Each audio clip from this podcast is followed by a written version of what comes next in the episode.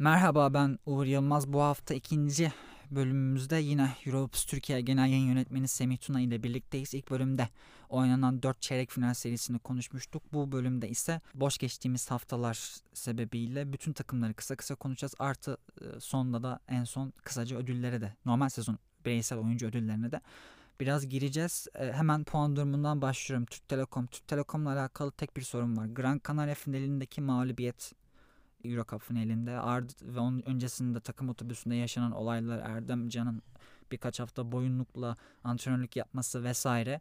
Bütün bunlar makine gibi giden takımı biraz belki sadece moral motivasyon olarak bunu bana belki form olarak çamak sokmuş olabilir mi sezonun sonunda.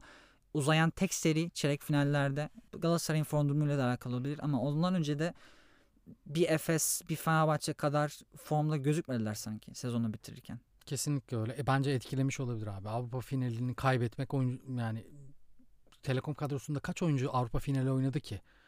E, bir de üzerine Erdemcan'ın işte Efes'le anlaştığı anlaşmada haberlerini görünce oyuncular ister istemez biraz konsantrasyon problemleri olmuş olabilir. Bunlar bu gibi faktörler bence Telekom'un sezonun gidişatını da biraz etkilemiş olabilir. Şimdi üçüncü maçta ne olur ne olmaz bilmiyorum. Fakat seriyi geçtik geçmeleri halinde dahi yani Karşıyaka serisine hiç iyi sinyallerle gelmiyorlar abi. Geçip geçmeyecekleri de belli olmadığı için hı hı. bu kısmı sonraki bölümlerde daha da açacağız aslında. Aynen. Fenerbahçe ve Efes'i biraz birlikte biraz ayrı alabiliriz. İkinci ve üçüncü sırada Fenerbahçe ve Efes sezonu hı hı. bitirdiler. Birlikte biraz birlikte almanın sebebi yarı final serisi oynayacak olmaları. Fenerbahçe'ye dair çok söyleyecek bir şeyim yok. Sen onu eklersin. Efes'e dair sadece şunu söyleyeceğim. Yani bu Ergin Ataman'ın Panathinaikos'a gideceğinin netleşmesi, Euroleague'de çeyrek finaline kalınamaması sonrasında çok fazla ses vardı yani Efes playoff'u nasıl oynayacak, hangi motivasyon oynayacak, toparlanabilecek mi derken bazı insanlarda artık son bir dans ruh, ruh ama bunu daha çok Efes taraftarından gördüm.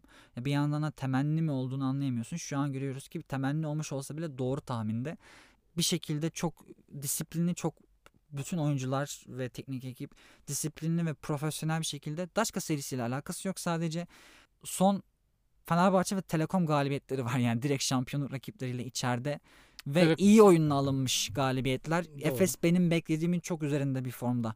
Geliyor yabancı rotasyonda bir şekilde oturtuldu. 3 kart oynanan, oynanan sistemler var. Efes için ilginç olan bu. Fenerbahçe Efes serisi nasıl bekliyorsun? Fenerbahçe ve Efes'in durumları ayrı birbirlerinden ayrı olarak aynı zamanda nasıl görüyorsun? Ben Efes için senin kadar olumlu konuşamıyorum. Niye? Çünkü şöyle e, şundan dolayı evet Ergen Ataman gelecek sene Panathinaikos'a anlaştı. Gideceği belli. İşte doğru. Bugüne kadar biraz daha profesyonel şekilde işlerini e, idare ettiler ama Telekom maçında Telekom birinciliği garantilemişti ve Tyreek Jones e, kadroda yoktu sakatlığından dolayı. O maç biraz laylalom havasında geçti. Efes Darüşşafaka serisinin ilk maçı hissiyatını aldım ben ondan o maçtan.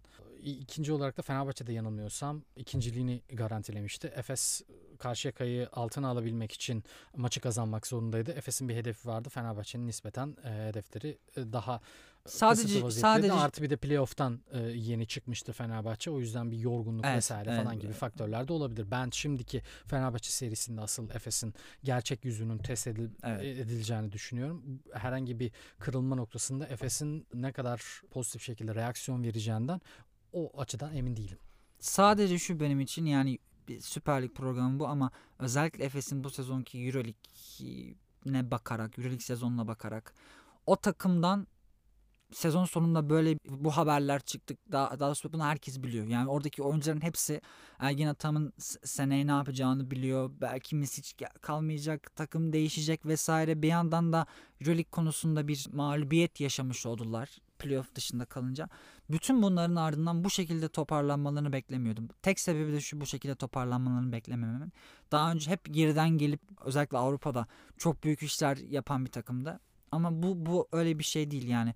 Bu sezonki EuroLeague e, sezonunda çok fazla kırılganlıklar gördük takım olarak.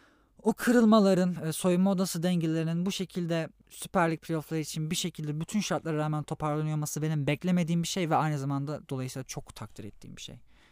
Ben doğrusunu söylemek gerekirse aksini olması görmedim. gereken olduğunu düşünüyorsun. Bir o, iki de şu an makyajlanmış bir Efes gördüğümüzü düşünüyorum. Gerçek yüzünü bilmiyorum. Bence Fenerbahçe göreceğiz yani bilmiyorum. Fener, hani bak bu şey demek değil yani hani şey şampiyon olamazlar. Aynen. Demek aynen. değil. Aynen bana, öyle. Ya Devam ben... ettirebilirler ama o zaman daha sağlıklı bir yorum yapmak bana doğru gibi geliyor. Çünkü hani sezonun e, şeyini ee, Euroleague çeyrek finalinden sonra biraz toparlandı işte galibiyet serisi yakaladılar vesaire. Abi ben direkt bir şey söyleyeyim mi? Ben dağılmalarını bekliyordum. Yani dağılmaları derken çeyrek finalde Abi, kaybedecekler, el... süpürülecekler manumuna değil ama takım görüntüsü ve oyun görüntüsü olarak dağılmalarını Hı-hı. bekliyordum. Dolayısıyla benim için ciddi bir sürpriz. Dolayısıyla beklenti ve gördüğüm arasındaki farktan dolayı da Anladım. abartıyor olabilir. Anladım. Anladım. Ben Fenerbahçe'nin daha iyi bir takım olduğunu, Efes'e de çok daha problem çıkarabilecek bir takım olduğunu düşünüyorum ve favorinin de Fenerbahçe olduğunu düşünüyorum bu seride. Seri oynandıkça daha geniş geniş konuşacağız tabii gerçek maçlar üzerinden. Karşıyaka Bursa Sporu eledi. Karşıyaka Telekom Galatasaray hangisi daha iyi rakip olur? Karşıyaka'ya Telekom Galatasaray Abi tabii ki şey yani burada daha çekişmeli bir seri için herhalde Telekom deriz yani. Senin farklı bir düşüncen var mı? Yok Galatasaray'ın Ford'um durumda en iyi ama Karşıyaka çok iyi gözüküyor. Ama bir şey Karşıyaka çok iyi gözüküyor. Doğru. Bir de Karşıyaka'nın uh, Telekom'a nazaran şey bu o ateşi bulduklarında daha patlayıcı bir takım. O Karşıyaka ve McGee'nin sakat olduğu senaryo yine aynı şekilde Galatasaray'ın çıktığı durumda yine aynı şekilde tezahür ederse yani İzmir'den Galatasaray'ın çıkması hiç kolay olmaz. Ama Telekom bu sene bunu yaptı çıkabildiler. Evet şu anda iyi durumda çok gözükmüyorlar. Sıkı maçtı. Evet şu anda çok iyi Ve yakın zamanda oynanan bir maçtı. Abi çok sıkı bir maçtı. Ben o anlamda sana katılmıyorum. Bence Telekom'un baştan sona sürklese ettiği bir maçtı. Doğru. Be- beklenti olarak sıkı, sıkı bir maçtı. Tamam. Şimdi, şimdi sıkıcı bir maçtı. Sıkıcı Belki bir maçtı. daha doğru olabilir evet, ama. ama şöyle beklenti olarak bütün evet. maç bütün hafta hype'lanan maçtı. Ma- aynen. Haftanın Telekom, en iyi maçı kağıt şey, Yani biraz ikinci Karşıyaka Bursa Spor maçına benziyor ki bence o Telekom karşıya kadar beklenti daha da yüksekti. Aynen. Bursa Spor'da ben hücum ve savunma dengesine dair ilişkin boz, bozukluktan Karşıyaka serisini konuşurken bu haftaki birinci bölümde bahsetmiştim. O kısmı tekrar değinmeyeceğim. Gelecek yapılanmasına değişiklik olması gerekiyor. Antrenörle devam ama Nedim Yücel'in bu yaz yapacağı daha fazla iş var. O savunmacı pivot eksikliği mutlaka doldurmalı. Onur Alp Bitim muhtemelen ayrılması durumunda oradaki boşluk nasıl dolacak bilmiyoruz. Onur Alp yerli katkısı bakımından yerli avantaj olarak yani 6 yabancı ile oynuyormuş gibi oluyordu Bursa Spor. Bu önemli bir avantajı. Bu e, kaybedilecek. Bursa Spor'u ilginç bir yaz bekliyor. Belki de en Aynen. ilginç yaz Süper Lig'de bir takım için benim adıma en azından. Olabilir. Yani Andrew Andrews muhtemelen Juventus yolcusu olacak. Evet çok fazla haber var o konuda. Ya, geçen hafta yanılmıyorsam İspanyol kaynaklı Home of the Glory yazmıştı galiba. İşte Juventus'a gidiyor diye. O doğru. Abi Dave Dutsinski benim Ahmet'in ayrılışından ayrılışının ardından sezonun geri kalan kısmının çok iyi oynamasını beklediğim bir oyuncuydu. Ama orada işler yolunda gitmiyor. Yani oranın da Bence Dudziski ile ayrılma, ayrılması gerekiyor Aynen. zaten. Orada da. Yani Dudziski Agos uzun ikilisinin dağıtılması gerekiyor. Kesinlikle 4-5 numara daha farklı bir profil olması gerekiyor. Genel olarak çok takımın çevresi çok değişecek. Aynen. İki sezondur daha istikrarlı bir takım çevresi vardı. Hı hı. Bu çok değişecek değişmesi gerekiyor. Evet. Nedim Yücel'e büyük yani, iş düşüyor. Yani Needham'da mesela ya 6. yabancı olarak kalmalı. Ben Needham'ın liderliğini beğeniyorum ama işte bu faal probleminden dolayı tüm sezon boyunca ona güvenip yola çıkamıyorsunuz. Yani komple bir değişime ihtiyaç var dediğin gibi. Onur Alp ayrılırsa yerli sayısı yer, şey yerli takviyesi en az 2, 3, 4 neyse olmalı. Yani geçen sezonki başarının ardından bu sene evet tökezlemiş olabilirler ama ya bunu bertaraf etmek için 5 numara seçimi bilhassa çok daha iyi yapılması gerekiyor. Daçka. Daçka'nın sezon finalinden Efes serisinde bahsettik. Sezon içerisinde normal sezon sırasındaki bölümlerde de yabancı yerli dengesinin ters yüz olmasından bahsettik. E, yabancıların yetersiz kalıp yerlilerin bunu ikame etmesi. Doğuş Özdemiroğlu sence Darüşşafaka'da kalmaya devam edecek mi bu yaz? Onu bilemiyorum. Geçen sezon onu çok erken bir şekilde kapattılar. İki senelik yeni sözleşme imzalamıştı hatırlarsan. Bir gönül bağı da var abi orayla. Selçuk Hoca'yla da. Yani Selçuk, Selçuk Hoca ayrılırsa aynı ayrılışına göre değişebilir ama Doğuş'un bence beklentisi paradan çok o, mutlaka süre olacak. Yani eğer ki ona doğru bir projeyle onun da önemli rol al- alabileceği bir takım gelirse ayrılabilir. Ama işte Selçuk Hoca'ya bağlı. Selçuk Hoca kalırsa onun askeri olarak bence kalmaya devam eder. Çünkü aralarında inanılmaz bir uyum var. İkisi de birbirini sürekli öven açıklamalar yapıyor. ve hakkında vermek gerekiyor bu ikilinin. E, müthiş bir uyum son yıllarda. Tofaş Bursa ekipler açısından şöyle bir ilginçlik olabilir. olabilir. Bursa Spor'un çevresinin tamamen değiş, değişme zorunluluğundan bahsetmiştik ama aynı zamanda önceki bu sezonla beraber önceki iki sezonda kadro istikrarı olduğundan bahsetmiştik. Tofaş'ta Orhun Enen'in ardından Avustralya'dan gelen oyuncular vesaire derken bu takımın çevresinin korunabileceğini düşünüyorum. Yani Bursa ekiplerinde böyle bir değişiklik olabileceğini düşünüyorum. Tabii ki lojistik olarak ya da fizibilitesi olarak değil ama Tofaş bunu korumaya çalışmalı diyeyim ya da en azından. Kesinlikle öyle. Zaten Brady Manay'in de sözleşmesini uzatmak istediklerine dair e, haberler de var. E, aynı zamanda Rob Green de uzatmak isteyeceklerdir. E, şeyin Bubakar Ture'yi de e, bu şekilde bırakmak istemeyecekler. Bence Bubakar Ture öyle bir sükse yaptı ki bir üst seviyede takım tarafından mutlaka denenecek. Ama başka, Euroleague olur mu bilmiyorum. Ba- ama. Yani disiplin şey. Şimdi Fransa'da Halilovic'i yumruklamıştı galiba. Davalı oldular Fransa'dan gönderildi falan böyle olaylar da var. Abi belli olmaz o ya. Yani Çünkü şey olmaz. hani Avrupa basketbolunda bu kadar sağlam bir 5 numaranın e, çok çok fazla olmamış olmasın olma, olmadığından dolayı mutlaka üst seviyedeki takımlar ona gidecektir. Onu bilemiyorum. Ama şeyde Fenerbahçe serisinde bunu bahsetmeyi unuttum. Burada Tyler Ennis muhabbet yapmıştık senle işte ben hani onun bu seviyeler için doğru bir yabancı tercih olmadığını düşünmüyorum diye. İşte Fenerbahçe serisinde de %30'larda e, şut attı. Daha fazla sorumluluk almasını bekliyordum bence değişmesi gereken yabancılardan birisi de Tyler Ennis yaratıcı oyuncu olmadığı için zaten oradaki yaratıcılık yükü Milton Doyle'a kaldı. Hı-hı. O yokken Rob Gray'e kaldı. Rob Gray kaldığın zaman da hücum işlemiyordu. Aynı zamanda Özgür Cengiz, Berke Büyük Tuncel ve Ege Demir üçlüsüyle 2004'lü ikisi biri 2005'li. Bunların bir yaş daha büyümesiyle gelecek sezon onları izlemek takıma nasıl monte edildiklerini geçen, görmek. Gelecek sene Özgür Cengiz'i de e, rotasyonun içine daha çok dahil edeceğiz diye. Ki o geldiğinden beri ya ondan önce de aslında 2005'li fizik olarak yetersiz bir oyun kurucu bir numaraya göre hiç feda süre almadı bence. Mesela muadili Emir Arda Sivas'sa Emir Arda Sivas Gaziantep'te öyle bir rol alamadı asla. Aynen yine maalesef. De. Ama tabii şey orada da bazı değişiklikler olabilir. Hani Ege'nin geçen sezon biliyorsun adı UCLA ile anılmıştı. Artık oraya gidemeyeceği kesin Abi, çünkü de. Aynen. Bir de şey var hani Berke Büyüktuncel'in hatırlıyorsundur. Geçtiğimiz ay işte ayrılabilir diye bazı şeyler konuşulmuştu. Yani yaz ortasında ya da işte Temmuz başında falan öğrenmiş oluruz son gelişmeleri ne oluyor ne bitiyor diye. Ama o yerli nüvesinin korunu korunamayacağından da Özgür Cengiz'i bir yere ayırarak şu anda emin olamıyorum. Galatasaray biraz daha üzerine duracağımız bir ekip çünkü Pistolis'in ayrılması gerektiğine yönelik arka arkaya söylemlerin ardından bizim program yapmadığımız dönemde Pistolis yerine Zvezdan Mitrovic geldi. Evet hatta Bahçeşehir Koleji'nde biz e, Erhan Ernak'ın ayrılmasına bahsetmiştik. E, Erhan Ernak programdan sonra 15 dakika sonra istifa ettiğini açıklamıştı. Abi işte Pistolis de yanılmıyorsam bir gün iki gün sonra falan oldu.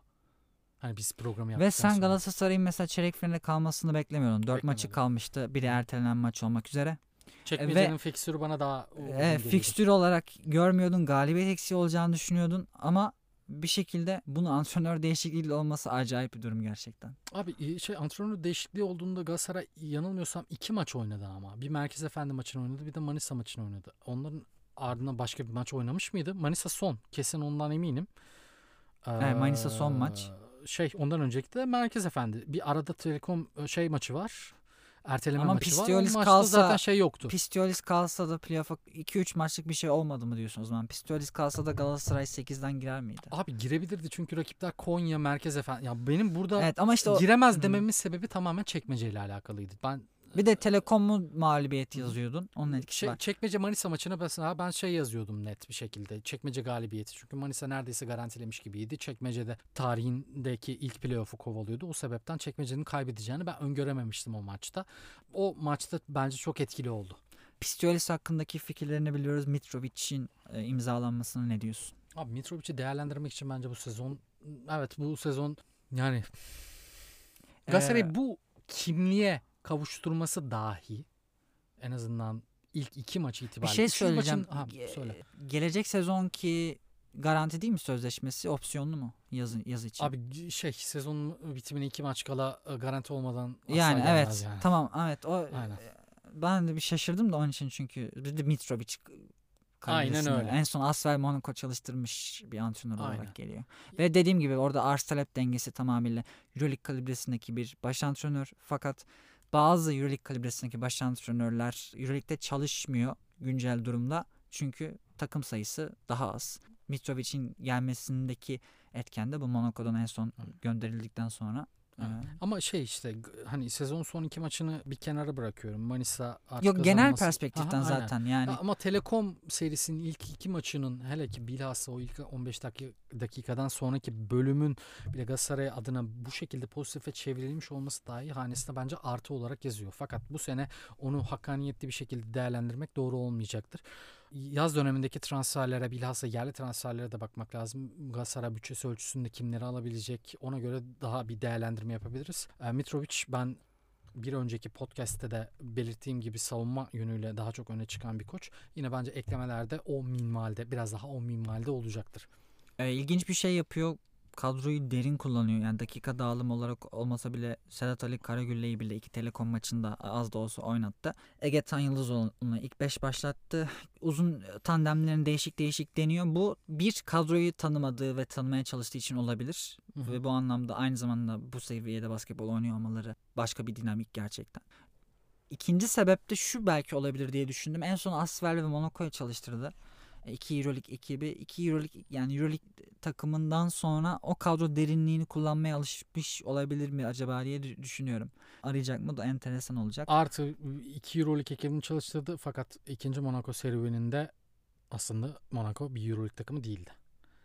ha, doğru Euro Cup şampiyonluğu Euro Cup favorileri arasında dahi değildi. Değildi. Ertesi sezon ki kadroda sezon ortası gitti. Yani on, yarım sezon çalıştırdı. Ee, yarım sezonun biraz üzerinde çalıştırdı Monaco Euroleague'de. Pistiolis'le alakalı düşüncelerimi Beşiktaş kısmında söyleyeceğim. Mitrovic'le alakalı düşüncem de harika bir dediğim gibi yani Euroleague kalibresinde bir antrenörü getiriyorsanız gayet iyi Galatasaray Ona için. Ona göre de kadro kurmanız gerekiyor. Aslında Galatasaray'ın ötesinde Fenerbahçe ve Efes olmayan her takım için gayet iyi bir baş antrenör hamlesi. Bahçeşehir Koleji 9. Hı hı iyi bir formla kapattılar sezonu.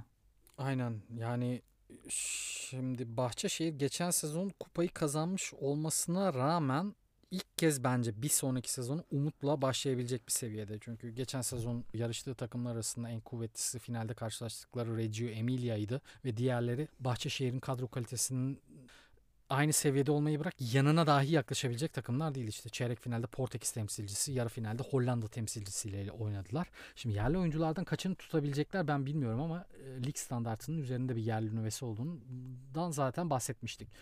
Ve paraları olduğunu da biliyoruz aynı zamanda. Yani ben iyi yabancılarla birlikte kadroyu güzel şekilde bir harmanlamalarını ve gelecek sezon iddialı olmalarını bekliyorum.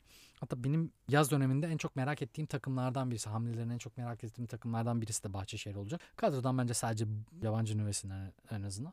Jerry Butsiel tutulabilir. Geri kalan diğer EYT'lileri yollasınlar diyorsun. Hemen yolcu olsun abi. Daha önce tekrar etmediğim bir şey olarak şunu ekleyeyim. Çünkü eğer seçim arasında bölümleri yapmış olsaydık o son maçta hangi hangi maçta hatırlamıyorum ama daha önce de zaten sezonun performansına dair bir şey söyleyeceğim için tabii ki daha önce de dikkatimi çektim. Artık o maçlarda söylemek maç üzerinden konuşsaydık parantez açacağım bir konuydu. Onu da kısaca değinmiş olayım. O da Yiğit Arslan çok fazla övgü oluyor sezon performansı sebebiyle doğal olarak. Bahçeşehir'in en iyi yerli oyuncusu olabilir ama Muhammed Baygül biraz da arka planda kalmış gibi geliyor. O da bir adım gerisinden bayağı iyi bir sezon geçirdi bence. Deliciliği Bahçeşehir'e bayağı fayda sağlayan yerli oyuncu. Ligde zaten kalburüstü yerli olarak performansını konuşabileceğimiz bir düzine oyuncu belki vardır. Bu oyuncular arasında Muhammed Baygül'ün ismi biraz daha geri planda kalıyor ama bu grubun alttan da olsa içerisinde gördüğüm bir oyuncu. Sezonuna Bahçeşehir'in sezonunda tamamlamışken bu parantezi kısaca açmış olayım. Büyük çekmeceye geçiyoruz. Büyük çekmeceyi tabii ki sadece sana bırakıyorum. Abi e, şey yani bir transfer bir takımı ancak bu şekilde değiştirebilir. Briante Weber ve Jordan Crawford ikilisi bence bundan yıllar sonra bile bir orta sıra takımını anlatırken referans al- alacağımız oyuncular olacak. Tina Saysun çıkışı. Tutabilirler işte, mi bu guard ikilisini? Tutama, ya şeyde Jordan Crawford tutabilirler abi. Jordan Crawford ya Şimdi boyundan çok daha büyük oynuyor. Evet ama ama tam takımlar boyuna Jordan, bakacak. Zaten aynen. O, Jordan Crawford 33 yaşında. Ama mesela Weber'da şunu konuşmuştuk. Performansına göre hep daha göz ardı edilen bir oyuncu oldu. Demek ki başka sorunlar var konuşmuştuk. Evet. Bir şekilde Weber'da kalabilir mi günün sonunda? Ben zannetmiyorum. Niye? Çünkü çok acayip bir çıkış yaptı ve en azından li, belki lig konuda, içi transfer olabilir. Evet, evet. Çok spesifik konuda çok üstad e, niteliğinde bir mahirliği olduğundan dolayı mutlaka başka takımlar bence Brian Weber'ı deneyecektir. Şimdi çekmecede Sayus'un ha, Sayus'tan bahsetmiş. Sayus'un çıkışı Kulviyets'in aynı Kwasi Yeboata olduğu gibi aylarca oynamadıktan sonra çıkıp bazı maçları kazandırıyor olması işte Efes maçı bunun en büyük örneği. Özcan Çılgın ve ekibi çok ama çok büyük bir iş başardı. Bence playoff'u yani doğrusu söylemek gerekirse 8. sıradan hak eden takım da onlardı. O Manisa mağlubiyeti orada bir kırılma noktası oldu ve playoff dışına itildiler orada. Evet yerli oyuncular zayıf ama Özcan Çılgın zaten büyük şekilde kariyeri boyunca e, yani standart ve standart üstü yerli oyuncularla çalışmadı. Onların bu seviyedeki oyuncuların taşın e, böyle suyunu sıkmasıyla meşhur mahir bir koç. Rivers Harris'in değişimi olabilir ama kalan 3 oyuncunun tutunla yani bilmiyorum teklif gidecekti tabii ki ama Guard ikilisi hariç yabancıları ben de düşük seviyeye görüyorum. Abi Sayus'u ben tutarım. Net bir şekilde tutarım. Sayus orada önemli bir istasyon bence. Ama Harris ve e, şeyden Rivers'tan çıkıp daha çok departmanda onlara katkı verebilecek oyuncuları bağlarlarsa ve aynı zamanda Özhan Çılgın da tabii ki takımda kalırsa Büyükçekmece'den daha farklı şeyler bekleyebiliriz sene. Manisa Büyükşehir Belediyesi'nde Hakan Demir takımı ligde tuttuktan sonra ve bu onu asla yani ligin dibine demir atmış takımı ligde tuttuktan sonra bunu 7. bölümde çok uzun uzun konuştuk. E, son bölümde değil. Bu 9. bölüm oluyor. Bir önceki bölümde 7. bölümde uzun uzun konuştuk. Özellikle yerlik malzemesiyle çıkardığı katkıdan övgüyle bahsettik. Nihayetinde takımı ligde tuttu ve İran milli takımıyla anlaştı ve Manisa'yı bıraktı. Koç olarak sen de haber yaptın. Ahmet Kandemir'le e, anlaşacaklar. Manisa'ya neler bekliyor acaba?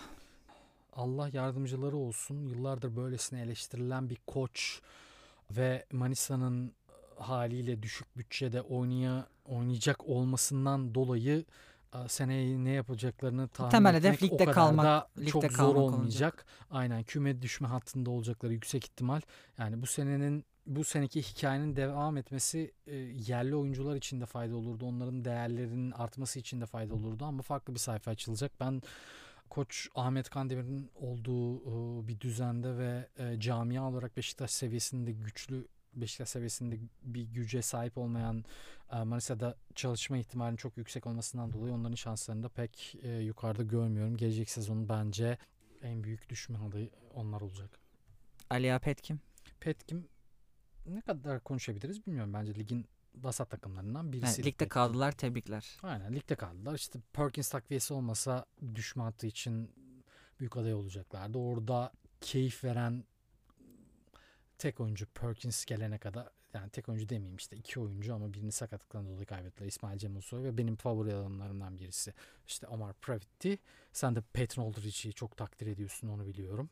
Yani onların gelecek sene için yerli rotasyonlarını biraz genişletmeye ihtiyaçları var. Orada Meriç Kuntker vardı. Onun bence biraz daha rotasyona girmesi gerekiyor. Burak Hoca ile devam ederler diye düşünüyorum. Yani ya bu sene 12 oldular ama seneye daha yukarılarını hedeflemek için daha geniş bir rotasyona ihtiyaç duyuyorlar.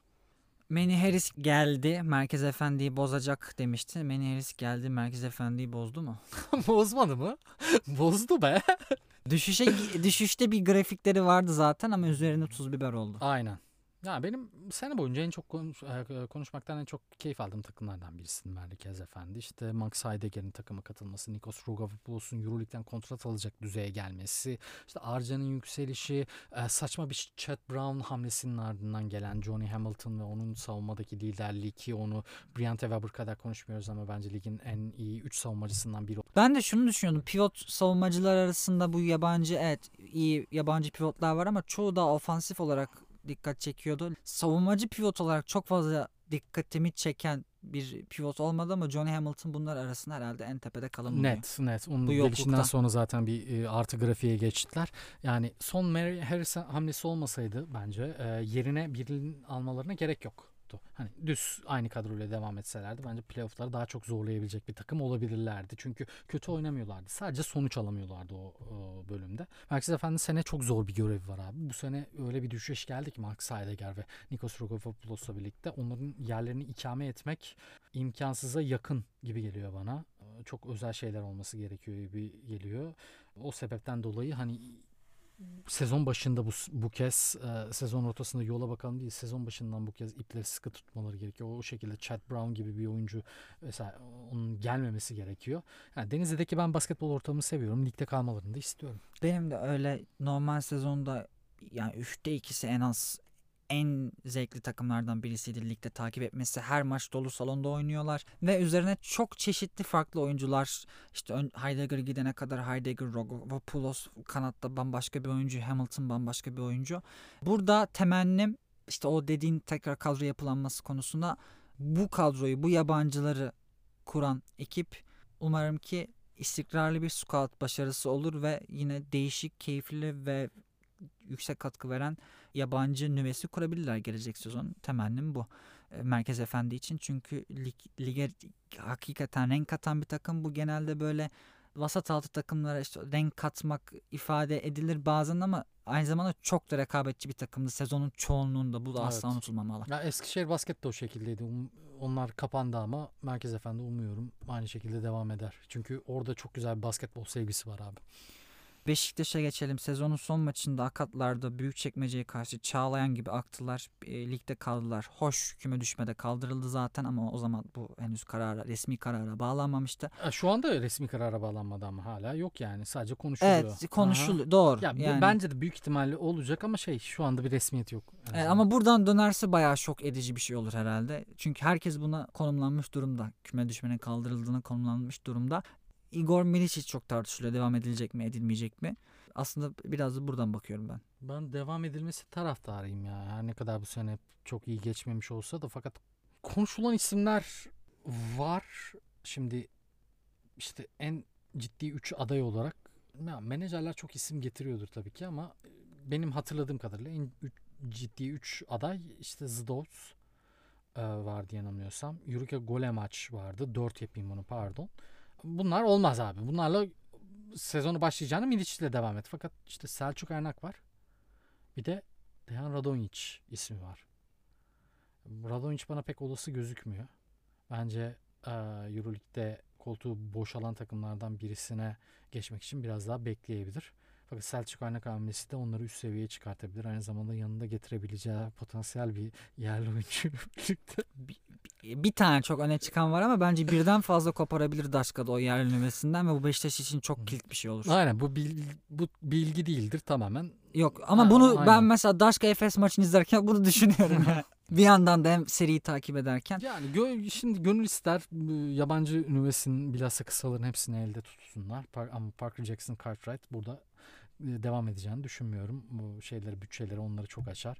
Aynı zamanda Jordan Usher da değerine değer kattı sezon boyunca ki benim e, sezon içinde en çok gelişme gösteren ödüllerden bahsedecek en çok gö- gelişme gösteren oyuncu olarak onu e, kafamda belirlemiştim. O da bence çok iyi bir kontrat alacaktır. Alec Freeman evet geldi sizi kurtardı belli bir öyle okuyabilirsiniz görevi başarıyla yerine getirdi diye okumakta bir base yok. Fakat Alec Freeman'la sezona başlamak daha yüksek hedefli. Sezon ortası yani. Olur. Evet, sezon ortası Ondan, kümede kalmak için getirmek ayrı bir şey zaten.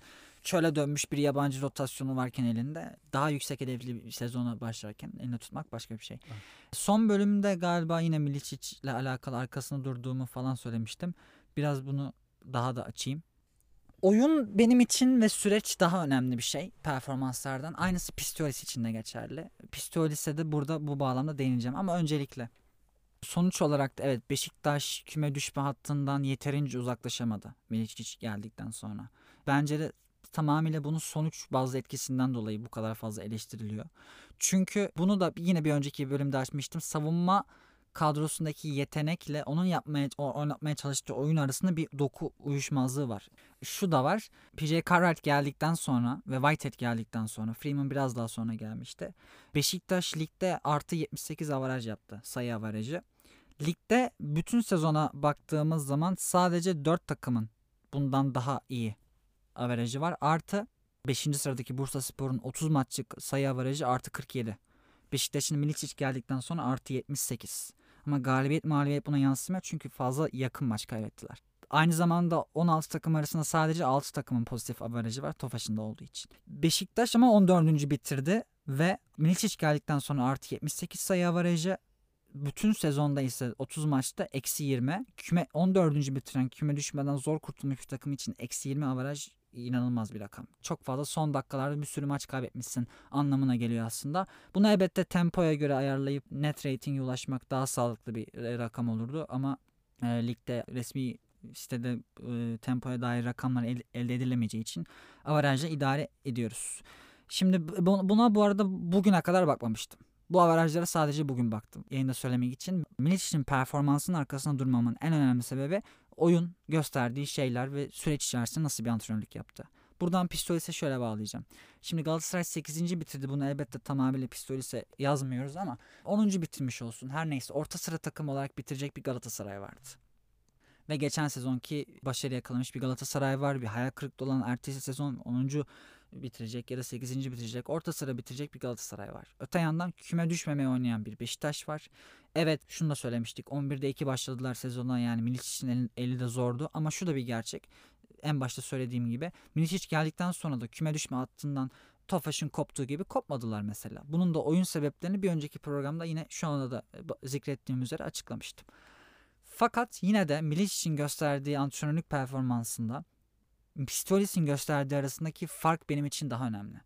Antrenör performansını bir kenara bırakalım. İzlediğimiz sezonu bir kenara bırakalım. Bütün maçları bir kenara bırakalım. Sezon başlangıcında Pistiolis'i Galatasaray'ın işte orta sırada bu şekilde bitireceğini söylesek tam da sıra veremiyoruz çünkü sonuçta Mitrovic geldi net bir sıra veremiyoruz ama böyle bir performansla bitireceğini orta sıra takım olarak bitireceğini söylesek Galatasaray'ın işte Dibos'un sezon ortasına ayrılacağını söylesek Angola değişikliği bütün değişik trans yeni gelen oyuncular Fast Russell, Ristic bütün bunları da söylesek ve Galatasaray'ın sıralamasını söylesek ve Beşiktaş'ın durumunu söylesek Ahmet Kandemir'le başladılar. Ahmet Kandemir ne zaman ayrıldı? Menekşiş ne zaman geldi? Bütün yabancı nüvesi falan ne zaman değişti? Bütün bunları da söylesek. Beşiktaş'ın antrenörünün yani Milic için kovulması gerektiğini söylemek Pistiolis'in kovulmasını gerektiğini söylemekten en azından kendi adıma daha sağlıklı olurdu. Oyuna maçlara hiçbir şeye bakmadan sadece derdim ki bu sonuçlara göre herhalde Milicic daha kötü performans göstermiştir. Orta sırada gayet Çetin Ceviz falan. Pistolis'in kovulmasında ya da ayrılmasında, kontratından çıkılmasında Milicic'le devam edilmesi konusunda Pistolis'in arkasında Milicic gibi duramıyorum. Çünkü birçok bölümde bahsettiğimiz üzere, Gal üzere Galatasaray oyun anlamında birçok maçta çok boştu. Antrenörsüz takım gibi oynadılar. Bu sonuçtan daha önemli benim için. Milicic ise takım yetenekleriyle uyuşmayan bir şeyler yapmaya çalışsa da denemeleriyle yaptığı şeylerle ve 1-3-1 adam adama konusunda da son haftada konuşmuştuk. O zamandan konuştuğumuzdan beri oynanan maçlarda daha da iyi gördük. Adam adamayla 1-3-1 arasındaki önemli fark tekrar 1-3-1'e dönmesinde bu sadece takımın savunma yeteneğinin bireysel savunmacılar bakımından düşük olmasıyla alakalı bir doku uyuşmazlığından başka bir şey değil. Ha Milicic mutlaka devam edilmeli mi? Bunu asla söylemem. Çünkü Dejan Radonjic'i getirecekseniz Milicic'e devam edin diyemem. Dejan Radonjic daha üst kalibre bir antrenör. Kimi getireceğinize bağlı bir şey. Selçuk Erna da bir şey diyemezsin çünkü şeyden dolayı hani o da düşük bütçelerle neler yapabileceğini iki senedir gösteriyor hem Avrupa'da hem burada. Ya Radonjic daha şimdi Milicic Abi, Milicic de bence kırılma noktası çok affedersin girdim ama kırılma noktası Petkin maçından bahsediyoruz. Bir de şey maçında bahsetmek gerekiyor bence. Bahçeşehir maçı. Jerry Butsiel'in daha dördüncü dakikada sakatlandığı Bahçeşehir'in 5 e, şey 4 yabancıyla maçı bitirmek zorunda kaldığı maçın büyük bir bölümünü Beşiktaş'ın önde götürdüğü e, mücadele kaybetmesi bence bir kırılma noktası oldu. Ben de şey bir koç değişikliği yaşanacaksa ben yaşanmaması taraftarıyım. Yani şey Radonjic veya Selçuk Anak gelmeyecekse hani gole maç veya işte Zdovc e, yerine gelecekse Milis'e devam edilsin. Fakat o maçı ne yapıp edip kazanması gerekiyordu. Bu arada bir gerçek var. Aliya maçı öyle uzatmada kaybedilen Darüşşafaka maçı var. Ama dediğim gibi averaja da yansıyan bir durum var bence ve esas mesele şu Milicic alakalı benim için performansına dair. Beşiktaş o geldikten sonra bu transferlere rağmen düşme hattından uzaklaşamadı ama bunun Milicic yüzünden olmadı bu. Galatasaray'da ise küme düşmeye yaklaşmayan bir sonuç performansı var sezonda. Ancak oyun performansı olarak Pistolis'in maçların ezici çoğunluğundaki yokluğu daha büyük bir sorun benim için. Süreç daha önemli. Antrenör performansı bu anlamda ortaya konulan oyun ve antrenör katkısı anlamında daha önemli. Ya ayrıca bir de şunu da eklemek lazım. Hani Pistolis ben son 3-4 podcast'tir hani e, artık gitmesi gerektiğini savunuyordum ama bunu sağ içi verilere dayanarak söylüyordum ama sağ dışında da bir uyuşmazlık olmuş. Artık devam edilemeyecek bir noktaya gelmiş ve gönderilmesi kaçınılmaz bir durum haline. Peki Gaziantep'le alakalı şimdi e, deprem sonrası konuşmayacağını söylemiştin. O yüzden bu evet. sezonlarından ziyade gelecek sezon için Gaziantep'ten ne bekleyebiliriz sence? Bu, belki bu kadar artık üst seviye kadro olmayabilir yabancı kadrosu olarak. Abi olabilir. Koç Tutku açık çok başarısız bir sene geçirdi deprem öncesine kadar da. Bolca inişli, az çıkışlı bir sezondu. Bilemiyorum orada neler olacak, nasıl bir tablo bizi bekliyor. İnan hiç kestiremiyorum ya.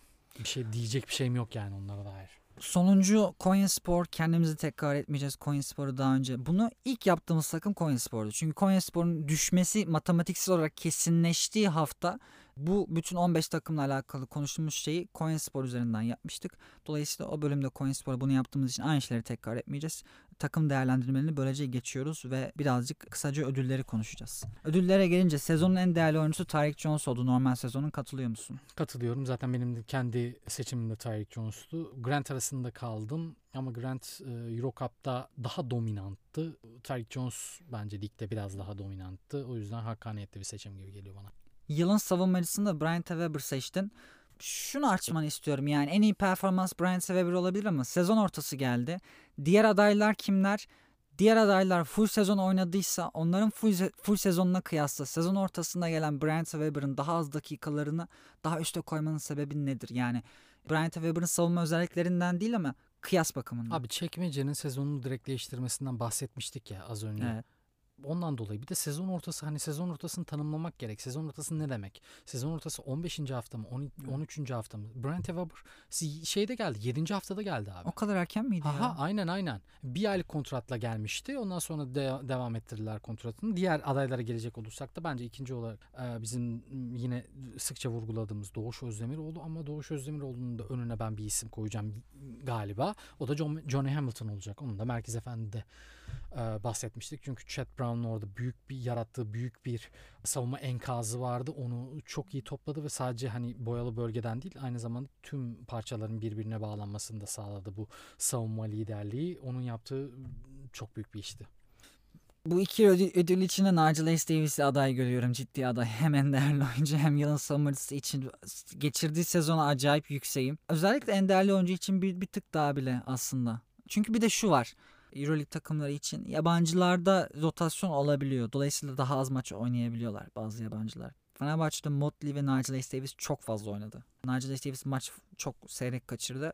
Yeterli dakikaları da var. Ki ödül içinde ciddi aday olduğunu düşünüyorum. Bryant Weber özellikle evet o kadar erken geldiyse Weber'a vermek gerekiyor. Savunmacı, yılın savunmacısı adaylığındaki kıtlık sebebiyle de dolayısıyla özellikle bariz bir savunmacı pivot olmayışı sebebiyle bence bu sezon ligde.